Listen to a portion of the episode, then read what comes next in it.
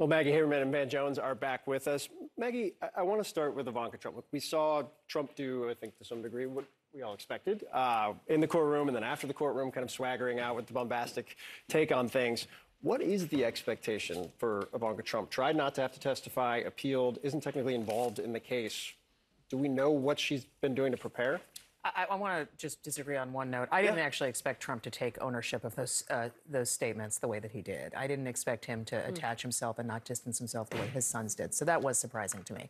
In terms of Ivanka Trump, she is going to try to get in and out with as little damage as possible. Uh, I know that there has been some prep going on. She has been very reluctant to do this. The fact that she was dropped from the case, but also got her own lawyer separate from Trump lawyers has been a bone of contention uh, in, in Trump's circle. Uh, I expect that she is going to try to do as little as possible to inflame her father, but also to distance herself from uh, any any any questions that the AG would have. To take a step back on what you just said about the former president, um, why do you think he took ownership?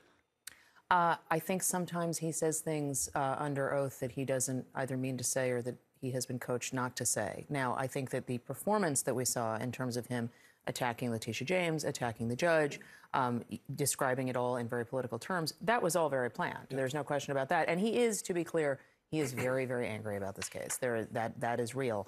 Um, that I was not surprised by, but I was surprised by some of what he said that will be used against him as damages are being assessed in this case. Now, look, Engoron, the judge, clearly has an opinion of Trump already. I don't think that there's any real question about that. Has been questioning his credibility repeatedly, questioned his behavior yesterday.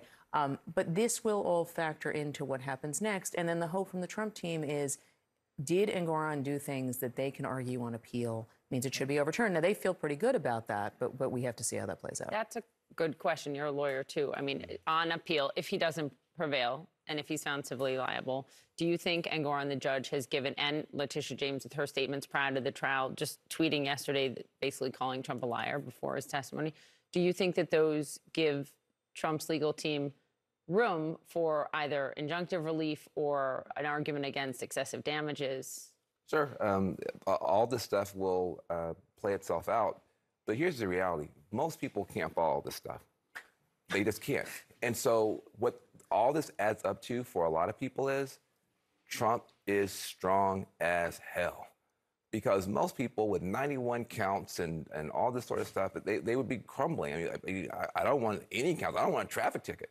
And so I- think what you have to understand is uh, there, there's something happening in the country where someone who acts this way, who's completely disrespectful, who would flunk out of kindergarten just based on his attitude, is ga- gaining altitude uh, in this country. And it's because nobody can follow all this stuff, and all they see is somebody who looks strong. And when you have an omni crisis, which is what everybody's dealing with, with with financially, geopolitically, whatever, a lot of people would rather have strong and wrong than weak and right. And that's the, the big picture here.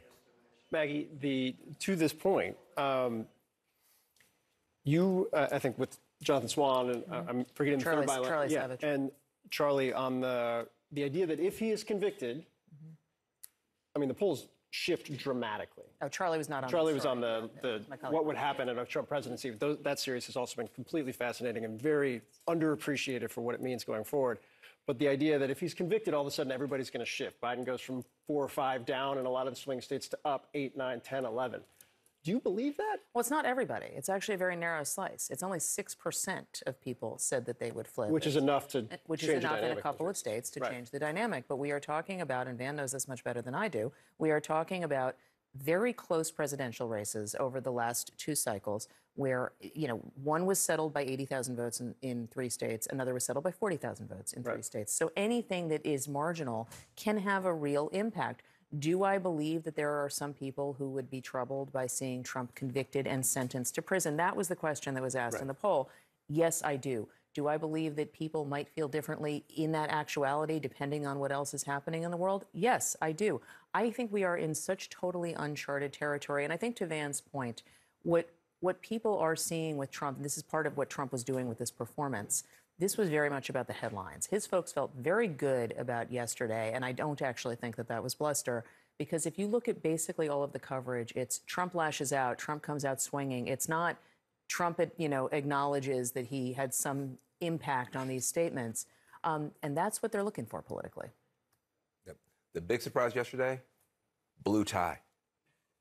Everything else totally predictable. In a way that unsettled you, or in a way that gave you faith about what's ahead? I, I, I, I, agree. I didn't expect him to take responsibility for anything. But the only surprise yesterday, he wore a blue tie. Other than that, it's, it's, it's the same Trump show over and over again. And the reason why, it's continuing to work for him politically. All right, Van Jones, Maggie, we appreciate it, guys. Thank you.